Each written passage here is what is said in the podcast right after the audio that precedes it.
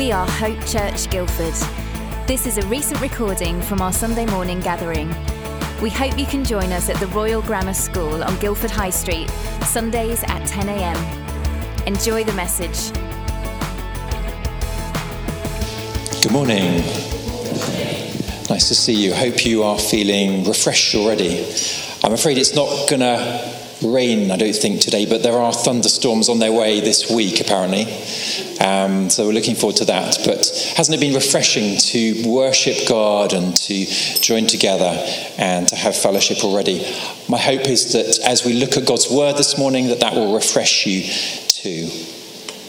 Um, I'm going to be looking uh, with you at Acts seventeen this morning. This is Paul's uh, visit, the Apostle Paul's visit to Athens, and um, a little bit weaving my own story into that, how something about my own journey to faith as a young man around sort of sixteen to twenty years old. I was very thirsty spiritually. Um, When when Dub came to speak to us back in May um, about loving people towards Jesus, that reminded me of how people had loved me towards Jesus. So um, yeah, if you if, if you were here with us in May, if you managed to read your copy of that book, uh, if you don't know what I'm talking about, then come and talk to me afterwards, and I'm sure we can get you a copy of that. That was great. Why not take it on your summer holiday if you're going away?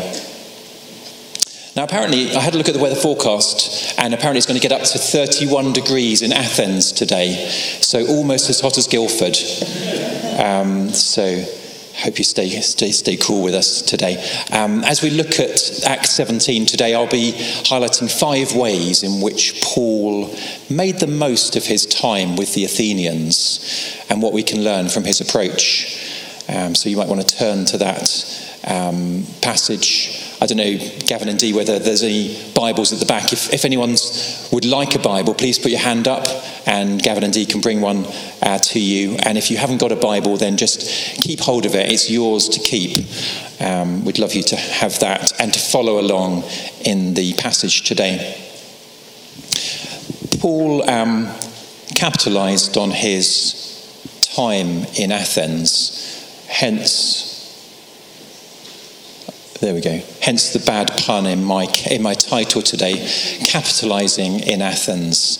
Um, Paul wrote later to the Colossians, yeah, to make the most of every opportunity. And I think that's what he, he shows us in his time in Athens. Now, um, Guildford is probably similar to ancient Athens in many ways. We have a high, a wide range of worldviews, um, probably a bit of a pick and mix approach to religion and philosophy. Many people claiming to have their lives sorted, but a deep, deep need for people to know the God of the Bible. Just before we look at the background to the passage, let's, let's pray as we look at God's word. Father, thank you that... Uh, You are, you have revealed yourself in the Bible, and we are all in need of you. Help us today as we look at your word and how um, Paul spoke about you in Athens. Help us to be um, encouraged and challenged in how we speak to others about the Lord Jesus. In his name, amen. So... Just a little bit of background here. We're going to be um, look, we're going to be sort of reading some verses, and then I'm going to be reflecting on those verses as we go through. And we're going to be looking from verse sixteen to the end of the chapter. Um, now, Paul has been in a place called Berea, uh, which is where he's been sharing his faith and talking to people. And things got a little bit hot there. Uh, in terms of he needed to get away because it was all be- becoming a bit too much. Um, the preaching in Berea had been fruitful. You can see that in verses eleven and twelve. But he'd been driven out because what he was saying was, was too radical. It wasn't really what they wanted to hear. So Paul actually sort of took refuge in Athens. He didn't seem to have any great plan to be there. Um, and as we start in verse sixteen, Paul is waiting in Athens for his uh, fellow workers, Silas and Timothy, to join him from Berea. Let's read, the, read, read these verses. While Paul was waiting for them, Silas and Timothy, in Athens, he was greatly distressed to see that the city was full of idols. So he reasoned in the synagogue with both Jews and God-fearing Greeks, as well as in the marketplace day by day with those who happened to be there. So he doesn't just go to Greece on holiday and put his feet up, enjoy the sunshine and sit it out. He doesn't just waste the time there. He makes the most of it. He carefully, we can see in verse sixteen, observes the Athenian ways. Um, he's looking around. He's seeing all these idols. Um, and he gets on with sharing Jesus with others. Even before his backup arrives, he's basically there on his own, but he makes the most of it. So there we go. I've got five points today, and I'm going to get on with um, them quickly. Oh, I've just got to run through this. There we go. My first point from verse sixteen is be distressed by godliness and ungodliness and idolatry. That's what Paul's response was when he looked around in Athens and he saw all this worship that was not of the God of the Bible. He comes to this great capital city, famed throughout the ancient world. He's not wowed by this ancient and influential city. He sees the place with God's perspective. He was greatly distressed by the people of Athens failing to honour the true God of the Bible. And we're reminded perhaps of the second, the first commandment in back in Exodus twenty, you shall have no other gods before me. Now, in contrast to Paul's um, distress at ungodliness, I grew, I grew up in a non-Christian family, and I wasn't distressed about my ungodliness. I had no sense that my godlessness was a problem. But I did need, looking back on it, I did need Christians to be bothered by my ungodliness, by my spiritual state, by my lostness. But I was interested in religion. From my point of view, my journey to faith came through reasoning. And that's a bit like um, here in verse seventeen. Uh, Paul reasoned in the synagogue and the marketplace. Um, I say these days that my faith is based much more than just on sort of logical argument. I can testify to how God has sustained me and changed me over the years. And you might think, you might be more like someone who sort of grew up in church, and you might be more like this first category here that Paul addresses in verse seventeen, more like the people that find themselves in the synagogue and the church. But I was very much, no, I didn't have any of that in my childhood. I would be very much in the marketplace, um, interested, but not, but kind of on the outside of organised religion. I was interested in faith, but not God-fearing. And perhaps like Athens, our culture today advocates a, a sort of marketplace of ideas. A bit of this, a bit of that, pick what you want. As a young man, I left school age eighteen, determined to look around at different ideas around the meaning of life, um, different gods, philosophies. Um, but God doesn't play that sort of game um, of just a sort of pick and mix approach. A bit like Rachel mentioned last week, God wants us to be wholehearted. He wants the whole of our hearts. But as we sort of find later in the passage, he is near if we seek him.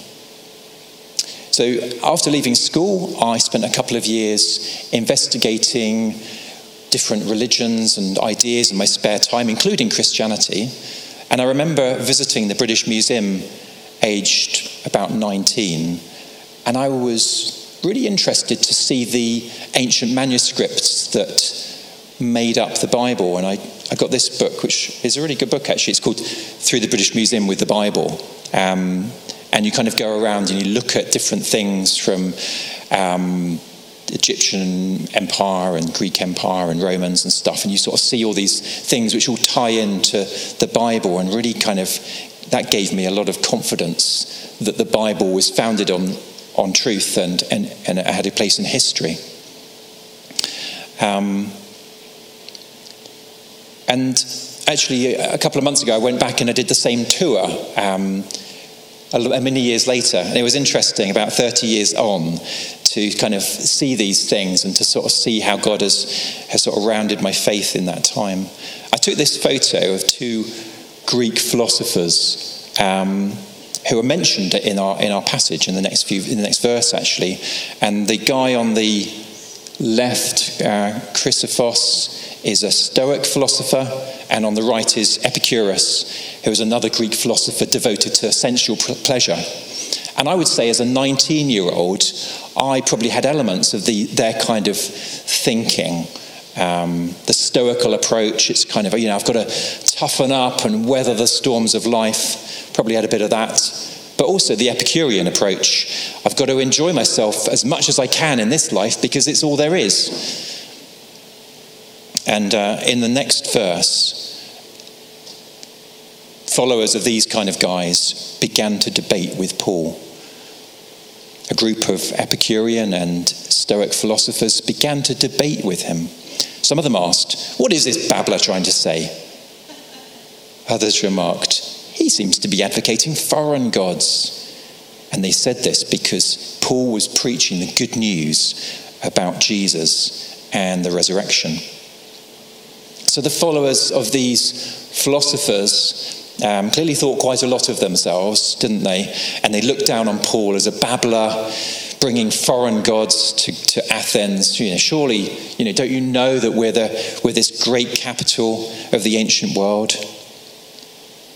But I think let's not be intimidated by even well-articulated but ungodly philosophies. Let's not be intimidated when other people look down on our faith in a sort of condescending way. Do you remember Paul's first response to Athens? He allowed himself to be distressed by their ungodliness. If we are distressed by the ungodliness of the world around us, then we're far less likely to be impressed by how confident or articulate they are. If we're distressed by their ungodliness, we're less likely to be impressed by how confident or articulate they are. So the next verse is, yeah, this verse seems to be saying, um, Paul's advocating foreign gods. And this reminds me a little bit of my own story, how at school I'd, I'd misunderstood Christianity. Uh, I thought this God of the Bible is a bit, is a bit weird, isn't it? I mean, my experience of school assemblies was singing boring hymns, chanting the Lord's Prayer, having short talks on morality. But I left school having decided that I wasn't really interested in Christianity, but I was interested in what other religions and philosophies had to say. I looked into Baha'i, Islam, transcendental meditation, believe it or not. But other, but God had other plans for me. So my second point is for us, let's not be put off by those who are confident and settled in their worldviews, intellectual people. Um, be ready to be misunderstood and rejected as we share our faith with others. But let us not be put off by that, by being sneered at. Of course, Paul is a great model, isn't he, in this passage of how to make the gospel as winsome and as clear as possible, but our culture will misunderstand us. Our culture will largely think that the gospel is a bit weird because the message of the Bible is very countercultural. Let's not take it personally when we are when the message of the Lord Jesus is is rejected. People are rejecting Jesus, not us. Paul didn't let the sneering and the rejection put him off. He wasn't seeking their approval.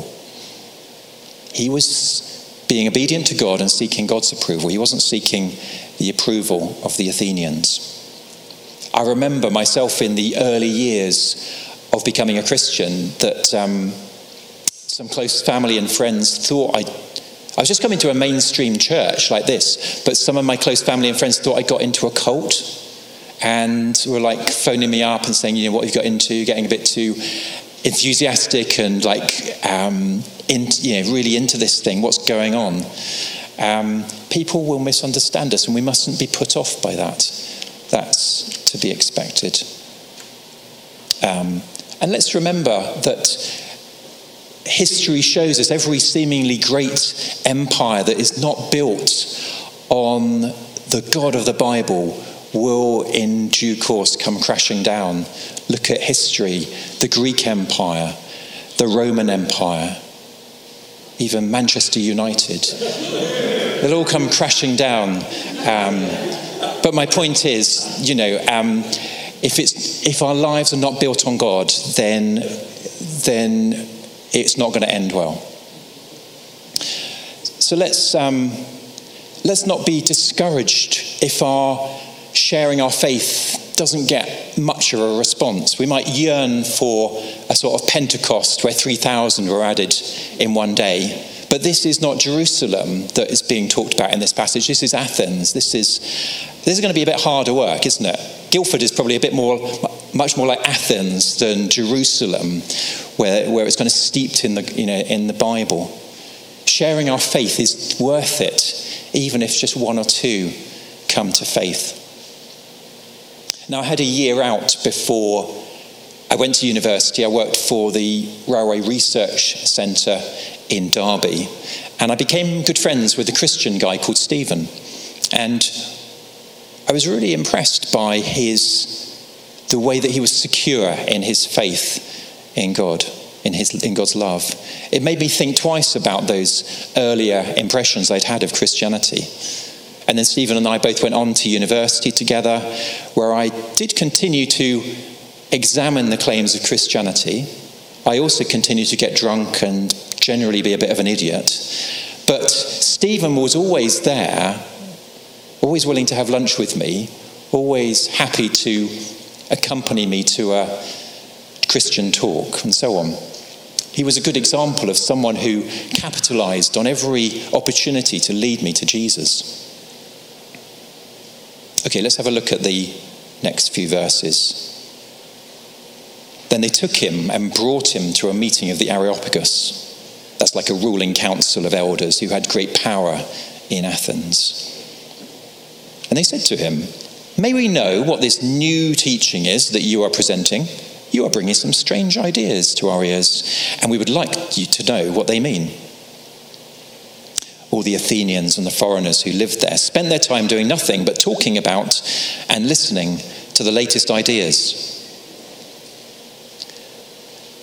I initially investigated Christianity like a bit like I was putting God on trial, quite like the Athenians' sort of posture in these verses perhaps. But toying with the idea of God, even listening to talks about him, is not the same as placing our trust in Jesus and following him in our lives. Now, at the end of my first year at university, I discovered, uh, much to my surprise, that I'd had probably more Christians praying for me to come to faith than practically anyone else in my year. I'd been to so many Christian Union events, but I'd still not become a Christian. I was perhaps like those people later in our passage in verse thirty-two who'd heard something of the gospel and said, hmm, we want to hear you again on this subject. And that's a good aim, I think, for us as we talk to people about Jesus. Let's make it our aim in a conversation about faith to leave the other person thinking, yeah, we want to hear you again on this subject. So when I eventually became a Christian, just six days after my twentieth birthday, I wrote down six reasons why I believed in the God of the Bible. And that is the ancient manuscript that is still in my pocket Bible. And you can't even read the, the top one because it's it's crumbled over the years. But the first one, I'll just run through them briefly. These are the kind of, at the time, these are the things that kind of drew me to faith. It's like the wonder of creation, fulfilled prophecy, Jesus Christ, of course. The fact that God is invisible, well, wonderful things like air and love are invisible. Our conscience speaks to us. And ultimately, there's just no hope otherwise. Um, it might not be my top six now, but I think it's a helpful list. It was been helpful reminder to me. Um, I've treasured that bookmark over the years. um, when I've gone through rocky patches in my faith, it reminded me of why I put my trust in Jesus. Um, I was, at the time, offended as I examined the Bible, as I was sort of thinking about it. I was initially offended by the exclusive claims of Jesus, but over time I saw that the God of the Bible is not, is not a God who gives his pitch in the marketplace of ideas. He is the King of Kings, as we sung about. Let's have a look at the next verses as Paul starts to articulate why he believes what he believes. Paul then stood up in the meeting of the Areopagus and said, "People of Athens, I see that in every way you are very religious. For as I walked around and looked carefully at your objects of worship, I even found an altar with this inscription, 'To an unknown God.' So you are ignorant of the very thing you worship, and this is what I'm going to proclaim to you." So my third point is, be prepared to explain why you believe what you believe. Let's understand our place in God's bigger story as Paul is explaining in these verses. It's interesting, isn't it, here that Paul's had all these amazing experiences of God in his life. We know that from the rest of the Bible. But as he speaks to the Athenians here, he adapts his approach, and he doesn't, they don't really know him, you know, he's just kind of come to the city. He adapts his approach, he avoids personal testimony, but he sees that they are open to philosophical reasoning. So he engages with that. He explains that the God of the Bible is not a foreign God, but rather the God of the whole of human history, who doesn't rely on our approval or our service. God is not a philosophical idea to be thrown around. Let's be ready to explain our hope. Let's see how Paul does it. The God who made the world and everything in it is the Lord of heaven and earth, and does not live in temples built by human hands. And he is not served by human hands, as if he needed anything. Rather, he himself gives everyone life and breath and everything else. From one man, he made all the nations that they should inhabit the whole earth. And he marked out their appointed times in history and the boundaries of their lands. God did this so that they would seek him and perhaps reach out for him and find him, though he is not far from any one of us. For in him we live and move and have our being. As some of your own poets have said, we are his offspring. There we go. There were many ways in which I can see in hindsight that God ordered my life at certain times so that I might seek God, reach out and find him, as we see in these verses. But I found that God is not far off. In the end, it was not actually via clever arguments. However many evangelistic talks I went to, um, that I was persuaded, but rather through one Christian. I mean, there were many components that, that God used to draw me to faith, but actually what was a real breakthrough for me was one Christian sitting down with me to study the Gospel of John. And that's where I really encountered Jesus. It was this encounter that shifted me from a mindset of thinking I needed to define the sort of most satisfactory philosophy in life to recognizing that actually I needed to submit to the God of creation who has come down and calls us to repent and to follow him. I could sense God calling me to seek him and to find him. But I did struggle with the sort of the apparent hiddenness of God. I found this verse helpful. Verse twenty-seven. I saw actually later that God's apparent hiddenness, he uses that to nurture faith and to call us to reach out for him, to seek him. As we see here, God did this so that they would seek him and perhaps reach out for him and find him. Those of us who are Christians, we have experienced he's not very far from each one of us. And that, that's my testimony as I look back on years of God bringing hope and healing into my life. So we've seen back in verse twenty-two that Paul recognized that the Athenians were looking for answers. I see that in every way you are very religious. He noted that they had an altar to an unknown God. And here, in verse twenty-eight, um, he's clearly done his homework. And he's, he's actually quoting a couple of poets from um, from Greece. He kind of quotes their poets back to him. He's, he's done his homework, and he's kind of engaging with them. So um, my fourth point is, let's find ways to connect with other people's worldviews, practices, and culture, just like Paul does. It's not that we change our message, but that we listen, we observe, and we adapt the way in which we talk to people so that they kind of get it and, we, and it resonates with them. Um, so in twenty-first century Guildford, this kind of thing is unlikely to be by studying Greek philosophy, thankfully. Um, it's more likely to be by being aware of what's important to people around us. You might be, you know, you might kind of watch a film, a thought-provoking film with people and think of some of the questions about life that, that brings up. Maybe we can be observant about our neighbours' priorities. What makes other people tick? Is it their career? Is it accumulating wealth? Is it having a family? What's, what's, what is it that really is important to people? Malcolm showed us a video earlier of um, getting training. It may be that we need to be more equipped to be confident in the Bible and, um, and equipped to share this wonderful, refreshing word with other people. As I said, I received Jesus as my saviour and Lord of my life at the age of twenty, and I needed to repent of my ideas of God and receive him as he is. Let's have a look at these verses. Therefore, since we are God's offspring, we should not think that the divine being is like gold or silver or stone, an image made by human design and skill. In the past, God overlooked such ignorance, but now he commands all people everywhere to repent.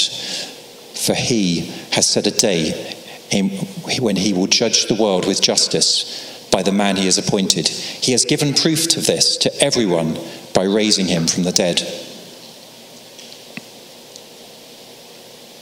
I remember an evangelistic talk shortly before I made my commitment to faith, age twenty, where I was challenged not just to always keep my options open, but to decide in faith to follow God. As I was searching for faith around this time, I remember a number of fellow students also became Christians, but many of them sneered at what I, what I was choosing to do, to follow Jesus. And we see this in the next verse. When they heard about the resurrection of the dead, some of them sneered, but others said, "We want to hear you again on this subject." At that, Paul left the council. Some of the people became followers of Paul and believed. Among them was Dionysius, a member of the Areopagus, also a woman named Damaris, and a number of others. So for me, I was torn between following Jesus on one hand and the appeal of God on the other. For me, the appeal of the world was particularly around the freedom to get drunk, to do what I wanted with my time and my money, being self-sufficient, not needing anyone else. And following Jesus meant turning my back on those things. The gospel divides. When we truly follow Jesus, we may need to depart ways with people who are pulling us back to the world, as our lives go in drastically different directions to theirs. When I became a Christian, believe it or not, I needed to leave the university tiddlywinks club. It was not good. I'm not joking. It was it was not a good, not a good place. Basically, it was a drinking club uh, under the guise of being a tiddlywinks club. So um, some others, um, yeah, some of the some some people that I knew that became Christians at the time, they've they've sadly fallen away from their faith. But I'm greatly encouraged by Christians who keep going, and and we see from these final verses. You know, there's just a few people became followers. And we kind of raises the question, you You know, was Paul's visit to Athens, was it a success? Well, yes, I think I think it was. Um, he he engaged in the best way that he could. Some sneered, but some followed. He was obedient to God's call to make the most of his time. So my final point. Um, this is if you've got one, if you take one thing away from today, just remember this. Um, make the most of our time with people around us. Paul's time in Athens was limited. Actually, if you look at the next verse, the first verse in chapter eighteen, um, he moves on. He made the most of his time there to engage with the people. Let's develop an urgency for the salvation of our friends and family. We need to repent because Jesus is coming back to judge the world. I've just come back from a holiday in Blaenavon in South Wales, and last Sunday we went to a church called Victory Church, and the pastor got quite animated in his talk about the need to warn people of the coming judgment. And after the service, a few people from the congregation came up to us and sort of almost apologised, saying, oh, he doesn't normally go on, he's not quite normally that tough uh, in his talks. But if, there's nothing to be, uh, nothing to apologise about. It's, it's right to be reminded that Jesus is coming back to judge the world. It's not a kindness to gloss over the consequences of unbelief. So um, we're going to we're going to close. Uh, I'm just going to review the five points, and so the band might want to um, come back up now as I just go through the final, as I go through these five points. Um, I've just changed the title to Capitalising in Guildford. Uh, it's the same five points. Um, but yes, if you take one lesson from today, let us have an urgency to capitalise on every opportunity to love people towards Jesus. Our time with other people um, may be limited. It is limited, and time passes. Let us make the most of the chances that we do have. Let us pray. Father, thank you that you are a loving God who calls us to follow you. Thank you that you are close, that you are not far from every one of us. Thank you that you have made yourself known in your word. And Lord, help us to make the most of every opportunity as we try to love others towards Jesus, share what you've done in our lives. Help us to do all that we can to share the good news of the Lord Jesus with the people of Guildford, with those in our families, our colleagues, all the people that we love and we have contact with. Help us to be faithful to you. Give us courage. Help us not to be put off by sneering or people rejecting you. Help us to be faithful as we seek to talk about all that you've done in our lives. In Jesus' name, amen. Thanks for listening. We meet on Sundays at ten a.m. at the Royal Grammar School in Guildford. We look forward to seeing you.